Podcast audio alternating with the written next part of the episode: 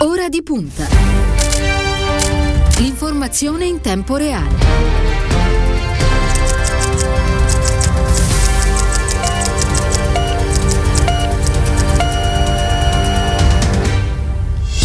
Giovedì 13 maggio, sono trascorsi 5 minuti dopo le 14. Buon pomeriggio, bentrovati all'ascolto da parte di Cristiano Buchi. Buon pomeriggio e bentornato nei nostri studi all'onorevole Francesco Boccia. Buon pomeriggio.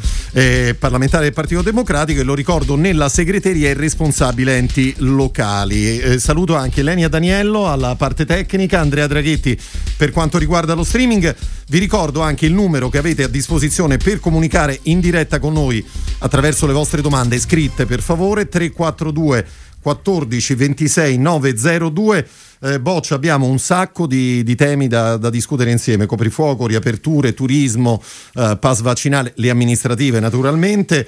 Eh, vorrei però aprire con una buona notizia che riguarda i ricoveri per Covid che in un mese si sono eh, di fatto dimezzati in Italia. Eh, in 35 giorni i ricoveri con sintomi nei reparti Covid si sono ridotti del 49% e del 45% eh, quelli nelle terapie intensive. Questo ha indicato la Fondazione Gimbe che nel suo monitoraggio rileva che nella settimana dal 5 all'11 di maggio i ricoverati con sintomi sono diminuiti di 3.239 unità, pari al 17%, i ricoveri nelle terapie intensive sono diminuiti di 371 unità, pari al 5,1%. Insomma, la campagna vaccinale dà dai suoi risultati. Beh sì, eh, 25 milioni di somministrazioni, eh, stasera 8 milioni di italiani saranno vaccinati completamente, significa che siamo nella seconda fase, siamo finalmente su quell'ultimo miglio che spesso abbiamo richiamato nei dibattiti pubblici, ma questa volta lo stiamo percorrendo e vediamo la meta. Ovviamente è una meta che deve essere sempre caratterizzata dalla difesa della vita e dalla uh, protezione della salute quotidiana. Questi numeri ci fanno ben sperare.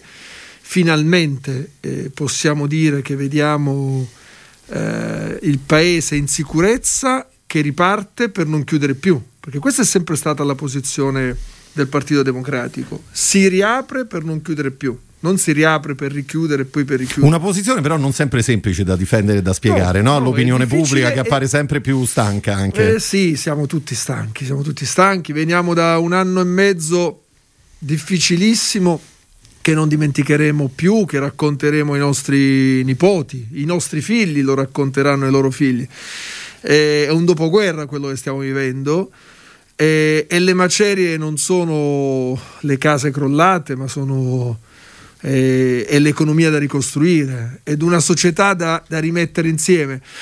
È difficile da spiegare perché ci sono una parte di c'è una parte di comunità che ha pagato un prezzo più alto di, di tutti gli altri. Innanzitutto ci sono 123.000 persone che non ci sono più e le loro famiglie che le piangono, ci sono gli operatori sanitari che hanno fatto i sacrifici in mani, come mai era successo veramente dal dopoguerra in poi, e poi ci sono alcuni operatori economici che hanno fatto dei sacrifici che impongono a tutti noi un sostegno supplementare.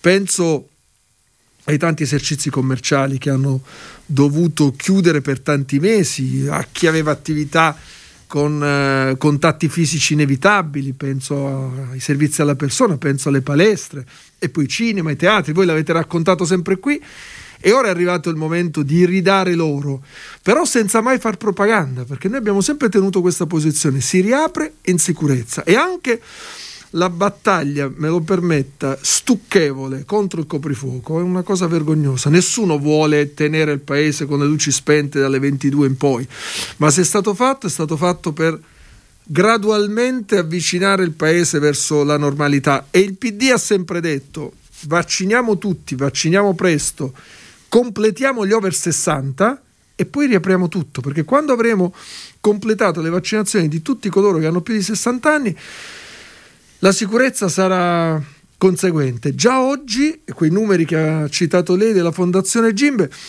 sono il risultato degli over 80, ormai tutti vaccinati, che non vanno più in ospedale. E, e, purtroppo il 90% dei ricoveri, soprattutto quelli urgenti, soprattutto quelli che poi finivano nelle terapie subintensive e intensive, erano over 80 e drammaticamente anche i morti. E poi gli over 70, quando avremo completato gli over 60 e siamo vicini, rimuoveremo tutti i limiti. Per questo sosteniamo la proposta molto molto autorevole e convincente del Presidente Draghi e del Ministro Speranza di una gradualità e anche nel coprifuoco ci vorrà una gradualità. Ecco, ma questa gradualità poi lunedì prossimo sarà in qualche modo, come dire, risolta, spostata avanti, ecco, penso al coprifuoco per esempio. Dipenderà dai dati e, e, e, lo vediamo in base anche ai ricoveri, alle terapie intensive. È chiaro che dalle 22 si potrà passare alle 23, ma non si dovrà cancellare, poi dalle 23 alle 24 non si dovrà cancellare per poi avere la certezza che la gente non si ammala più e non va in ospedale, perché questo deve essere l'obiettivo. Quello è un punto centrale. Senta, Boccia, mi dice una cosa, ma governare con chi fa o tenta di fare propaganda ogni giorno su questi temi qua, no? Penso per esempio al leader della Lega Salvini, che significa concretamente? Significa mantenere ancora più, con più forza la barra dritta, perché noi siamo sempre stati alla parte della Repubblica e della Costituzione e il diritto universale alla salute va difeso anche dalla propaganda.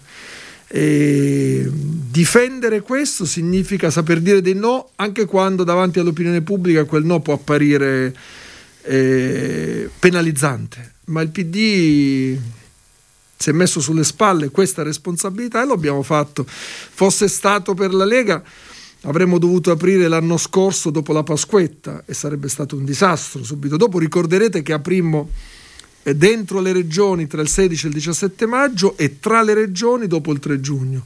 Quest'anno ci è toccato fare la stessa cosa, cioè non farci trascinare già tra Pasqua e Pasquetta ad aperture indiscriminate perché avremmo tra- trascinato se avessimo seguito questa strada purtroppo nelle terapie intensive decine di migliaia di altre persone, la tragedia è già stata immensa, sarebbe stata immane e abbiamo dovuto fare la parte di quelli che dicevano no, non per il gusto di dire no, ma per, il, per la consapevolezza di dover salvare tutte le vite umane che è possibile salvare. Certo.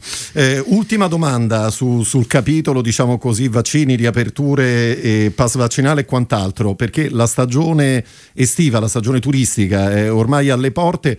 Quali sono a suo avviso gli errori che non dobbiamo ricommettere appunto per non riscivolare poi in quella difficile situazione, quella che abbiamo vissuto l'autunno scorso?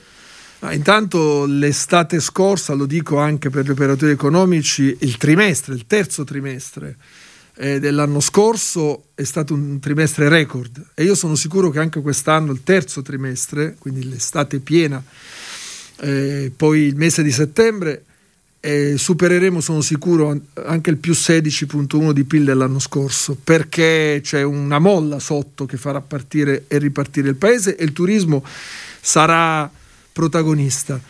Però dobbiamo farlo eh, sapendo che siccome ottobre novembre sarà il momento della verità, il momento in cui vedremo se la campagna di vaccinazione regge all'urto dei contagi ulteriori. E dobbiamo vivere l'estate facendo tutto quello che si può fare, ma mantenendo sempre il giusto distanziamento sociale. Allora io dico semplicemente una cosa.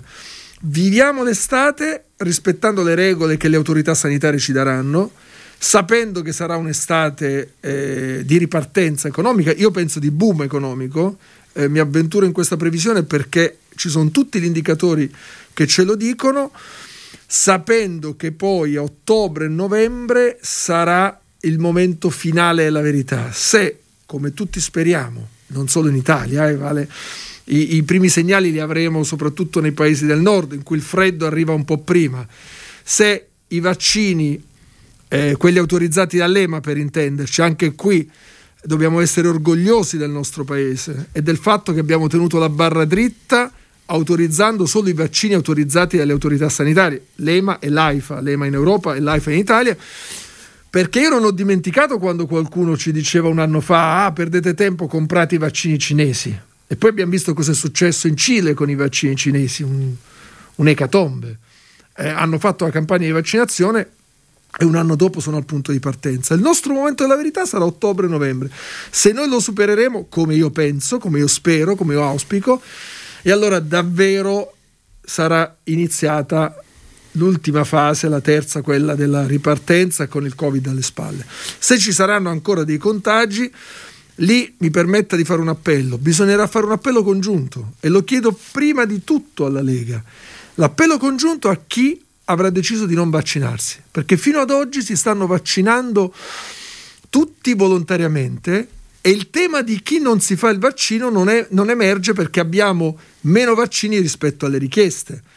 Ma a settembre, quando io sono sicuro avremo vaccinato 35-40 milioni di italiani, poi ne avanzerà una quota, a parte i bambini, che scopriremo che deliberatamente ha deciso di non vaccinarsi. Bene, io mi auguro. E che poi che... rischia di mettere in pericolo tutti, cioè, tutti, tutti gli, altri. altri, naturalmente. E lì dovremo fare un appello unitario, serio, rigoroso. E io mi auguro che le forze politiche la pensino tutte allo stesso modo.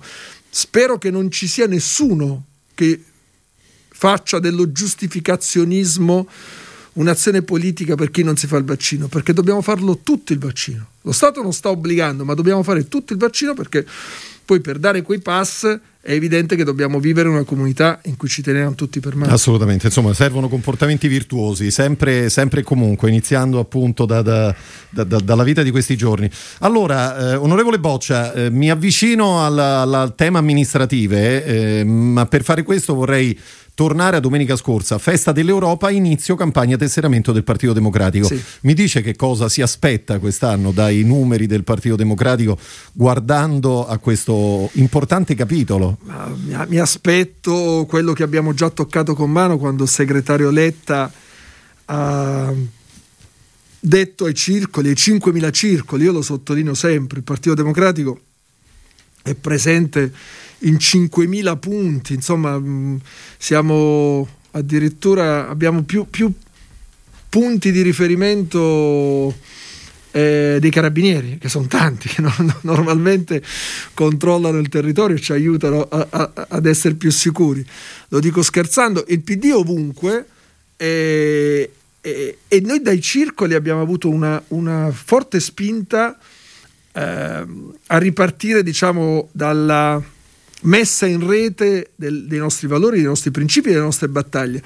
La campagna di tesseramento è, è l'inizio di questo eh, percorso del PD a vocazione digitale, come lo definisce spesso il nostro segretario, un, un PD aperto alla società, orizzontale, che con le Agorà inevitabilmente si aprirà la partecipazione anche esterna, quindi sarà una cosa che va in parallelo, le Agorà da un lato che consentono a tutti coloro che non, non militano in un partito, che guardano con attenzione ma da, da fuori un partito, quelle saranno l'occasione di partecipare e di dirci cos'altro possiamo fare, ovviamente dentro quel perimetro che è quello del, dei progressisti italiani ed europei e quindi di, di tutti quei movimenti che mettono al centro la persona, la difesa dell'ambiente, un'idea forte di scuola pubblica, di sanità pubblica, perché sono i diritti universali che noi abbiamo scolpiti nella nostra Costituzione e che il Partito Democratico ha nel DNA.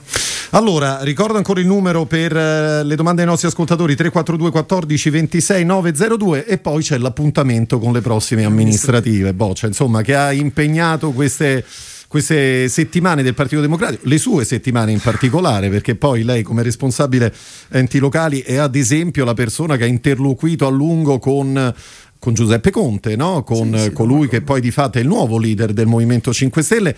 Ma è il nuovo leader o non lo è ancora? A che punto sì, lei ha capito qual è la, la, situazione? Intanto questa è una prima domanda. Giuseppe Conte, la leadership del Movimento 5 Stelle l'ha, l'ha avuta naturalmente dalla sua azione di governo, gli è stata riconosciuta come noto dalla base oltre che da, da, dai fondatori del movimento. E, e, c'è un confronto, c'è un confronto. L'obiettivo del Partito Democratico è quello indicato dal segretario Letta nella relazione all'Assemblea nazionale, campo largo, centro-sinistra unito eh, e si vedono già i primi risultati. Pensate a Roma e Torino. Nel 2016 eh, noi perdemmo le elezioni a Roma e Torino, ma il centrosinistra era diviso. Eh, a Torino c'era Iraudo, candidato a sinistra contro eh, Piero Fassino, nonostante la nostra storia, ma il, il PD non riuscì ad unire il centrosinistra. Oggi invece il centrosinistra a Torino non solo è unito, ma fa le primarie, saranno primarie molto partecipate a vari mondi, ai mondi civici, ai mondi eh, eh, dell'ambientalismo più illuminato e, e da Torino verranno fuori dei risultati importanti perché creeranno una partecipazione eh, tutta concentrata su che ponte, perché Torino è il ponte naturale di quella parte bellissima d'Italia sull'Europa attraverso, attraverso la Francia e abbiamo bisogno di una Torino aperta, internazionale, eh, una, una Torino che torni ad essere il punto di riferimento per gran parte dell'innovazione tecnologica dell'economia e l'industria italiana. E poi Roma. A Roma, voi ricorderete, Stefano Fassina si candidò eh, autonomamente e oggi tutta la sinistra è unita, tutta la sinistra unita farà le primarie. Noi abbiamo candidato Roberto Gualtieri che andrà sicuramente al ballottaggio e rappresenterà il centro-sinistra unito. Ecco, l'unità del centro-sinistra era il primo obiettivo della segreteria Letta, di una segreteria che è una segreteria eh, sostenuta con grande convinzione da tutto il Partito Democratico e, e già l'unità del centro-sinistra è un passo importante. Poi eh, dove si può l'alleanza con il Movimento 5 Stelle viene eh, costruita sapendo che l'alleanza alternativa alle destre sovraniste, alla destra di Salvini e Meloni. Eh, sono sicuro che andremo uniti a Napoli, a Bologna, a Varese siamo uniti, il nostro sindaco uscente ha già presentato la coalizione, il Movimento 5 Stelle c'è dentro. Insomma, le alleanze non si fanno in vitro, si fanno sulla base anche delle storie locali e si fanno sulla base anche della visione comune che c'è. Eh, io sono molto fiducioso, nel senso che l'alleanza centro-sinistra Movimento 5 Stelle dove si può si fa certo. e dove non ci sono le condizioni scelgono gli elettori e poi al ballottaggio cercheremo di unirci dove è possibile. Eh, ho letto una, una, dichiarazione dal capogruppo del Partito Democratico alla Camera, Deborah Serracchiani, a proposito di alleanze, di campi più o meno larghi. No? Eh, sì. Eh, c'è chi propone un dialogo stretto con Carlo Calenda e un campo largo anche con Carlo Calenda che è candidato sindaco a Roma. Lei, lei condivide questo, questo, punto di vista? A me avevamo invitato, abbiamo invitato più volte Calenda a partecipare alle primarie, eh, mi pare che il tempo ci sia ancora, eh, poi eh, ci sarà lo start delle primarie e se non sarà possibile confrontarci alle primarie ci confronteremo al primo turno. Senta, ma l'ostacolo maggiore a Roma e a Torino, per esempio, cioè lì dove questa alleanza Partito Democratico Movimento 5 Stelle non ha funzionato, qual è stato? Ma io penso il giudizio sui cinque anni di amministrazione. Il Partito Democratico ha dato un giudizio nelle aule negativo e critico e di solito dopo cinque anni così eh, non è semplice trovare i punti eh, di condivisione per costruire un progetto comune e penso che abbia molto senso aspettare il giudizio degli elettori al primo turno. E ci sono dei punti di contatto a Torino che abbiamo sottolineato, penso all'innovazione tecnologica, ai diritti, eh, anche alla, all'ambiente e ci sono delle cose che noi non, non abbiamo condiviso. Come ad esempio? Beh, il no alle Olimpiadi è stato un gravissimo errore, così come eh, una certa eh, visione che invece il PD ha sempre manifestato rispetto alle politiche industriali e alle politiche di sviluppo. Eh, stessa cosa vale per alcune opere infrastrutturali strategiche, a partire dalla TAP. Insomma, ci sono dei punti di divergenza che possono diciamo, essere sanati e quelle ferite possono essere sanate solo dagli elettori. E I processi non avvengono per imposizione dall'alto, avvengono sui territori sulla base di una comune visione di sviluppo della città. Io sono sicuro che il Partito Democratico di Torino, il centro-sinistra di Torino, tornerà alla guida della città, tornerà alla guida della città indicando una strategia. Torino in questo momento la destra si nasconde dietro il candidato che da Milano, ma eh, la parte del leone la faranno Fratelli d'Italia, forza politica anti-europeista, e la Lega. e i risultati di questa coalizione in Regione Piemonte sono fallimentari e, e, e c'è una regressione sui diritti. Ora non, non voglio ritirare fuori le proposte eh, regressive sui consultori familiari, ma lì torniamo indietro di decenni e la sinistra, il centro-sinistra e i progressisti stanno facendo una battaglia di civiltà al fianco delle donne, al fianco di, di, diciamo, di tutta la comunità che certi diritti diciamo, li ha conquistati nei decenni che abbiamo alle spalle. Invece in Regione Piemonte si è rischiati di tornare indietro, si rischia di tornare indietro. Beh, io una Torino eh, con i fili spinati, una Torino che regredisce, una Torino che si chiude all'Europa, e non, non, ce la vedo. Ecco perché per quanto possano nascondersi dietro un imprenditore che è da Milano, poi in Consiglio Comunale i voti ce li avranno Lega e Fratelli d'Italia, la linea la daranno loro e la fiducia la daranno loro. E, e l'abbiamo già visto, diciamo, esperimenti fallimentari di partiti che si nascondono dietro figure che spacciano per uh, patrimonio di tutti. E, e noi questo ovviamente lo smascheriamo con un approccio che è un approccio di verità e di grande trasparenza. Roma è sotto gli occhi di tutti. Ecco, no, su Roma io le vorrei fare una domanda in particolare perché eh, il Campidoglio è stato più volte ripetuto, si vince poi di fatto con il voto nelle periferie romane, no? P- luogo dove il Partito Democratico nel corso degli ultimi anni ha perso molto consenso. Quel consenso oggi come si recupera, Boccia? E, prendendo per mano le periferie. E, e, Roberto Gualtieri può farlo. Roberto Gualtieri è un romano nato, cresciuto a Roma, innamorato di Roma, appassionato di Roma che ha accanto a sé una squadra straordinaria di, di, di, personalità, a partire da Nicola Zingaretti, che io penso sia il miglior amministratore pubblico italiano. L'unica emergenza che Roma ha risolto è quella sanitaria, ma l'ha risolta Zingaretti. E, e grazie a Zingaretti non siamo stati travolti dai rifiuti a Roma, competenza che è del comune, ma è dovuta intervenire la regione, come è noto anche commissariando il comune.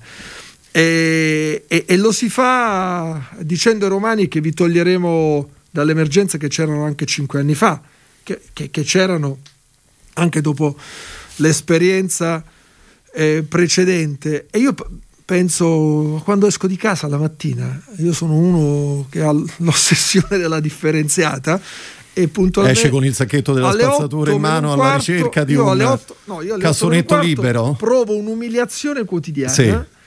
perché scendo con i sacchetti e poi non trovo purtroppo spazio per buttare spazio questi sacchetti. per, e, e, ogni volta mi sforzo, lascio la plastica nella plastica ma so che purtroppo quella plastica poi è contaminata da altro. Vorrei lasciare eh, il vetro ma mi, me, me, lo metto in macchina mi faccio mezzo chilometro per andare a lasciare il vetro perché non ho la campana sotto casa per non parlare dell'umido nel quale trovo sempre la carta o i cartoni o di tutto era così cinque anni fa e così oggi non è cambiato nulla. Io insisto e chiedo a tutti di insistere con la differenziata, ma appena arriverà Gualtieri la prima cosa che farà è darci il minimo, e cioè quello che ci aspettiamo quando usciamo di casa. Così sui trasporti, l'emergenza trasporti. Fa impressione, no? Pensare a una grande città come Roma che ancora riprese con questi, lei, lei si aspettava progetti, questi problemi. Progetti, no, l'emergenza trasporti c'era e c'è, l'emergenza buche c'era e c'è L'emergenza lavoro nelle periferie c'era e c'è e lì la garanzia di Gualtieri è la garanzia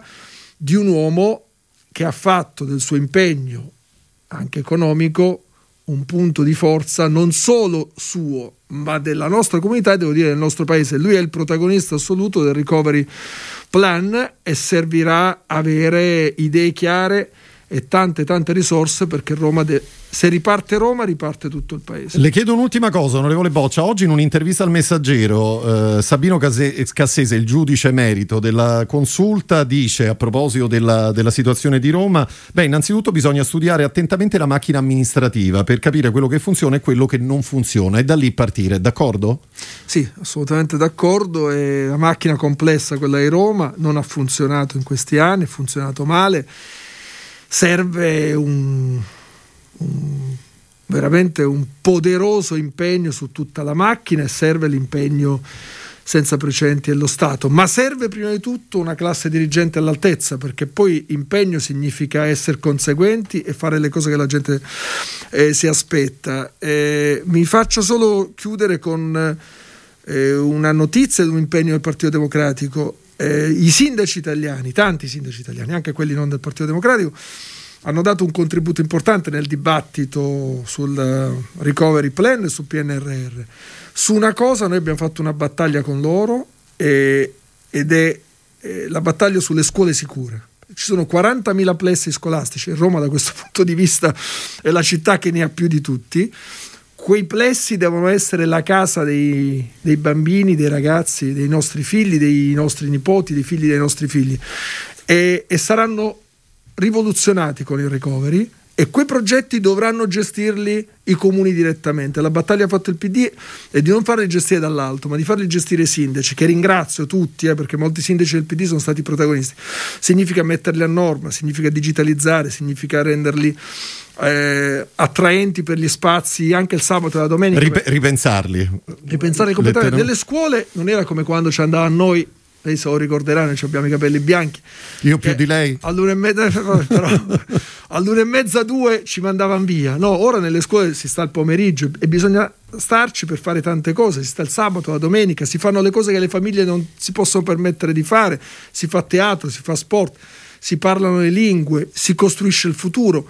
Quei luoghi devono diventare accoglienti e dobbiamo fare questo patto con i sindaci. Ecco, Roma, che da questo punto di vista ha il più alto numero di plessi scolastici d'Italia concentrati nella stessa città per le dimensioni della nostra capitale, ha bisogno di un sindaco che sa come si fa e da questo punto di vista Roberto Gualtieri e tutti i presidenti dei municipi avranno questo compito, che sarà un compito non di diciamo domani, ma di oggi, nel senso che già da quest'estate si parte. È così. Ah, non abbiamo ricordato la data delle primarie, 20 giugno. 20 giugno. 20 giugno, 20 no, giugno questo... a Roma e poi per tutti quelli che ci ascoltano da ogni parte d'Italia, il 13 giugno invece ci saranno le primarie di Bologna e Napoli. Ecco, eh, Bologna, scusatemi, a Torino. È, Torino, è Bologna, importante. 13 giugno, 20 giugno Roma. Onorevole Boccia, grazie per essere stato con noi. Lo ricordo, era il responsabile enti locali della segreteria del Partito Democratico. Buon lavoro, poi magari ci ritroveremo strada Grazie. facendo per tornare a parlare di amministrative. Noi con questo siamo giunti al termine della prima parte di Ora di Punta. Ci ritroveremo tra poco per parlare questa volta di lotta al Covid partendo da un libro, l'ultimo testo di Aldo Morrone. Restate con noi.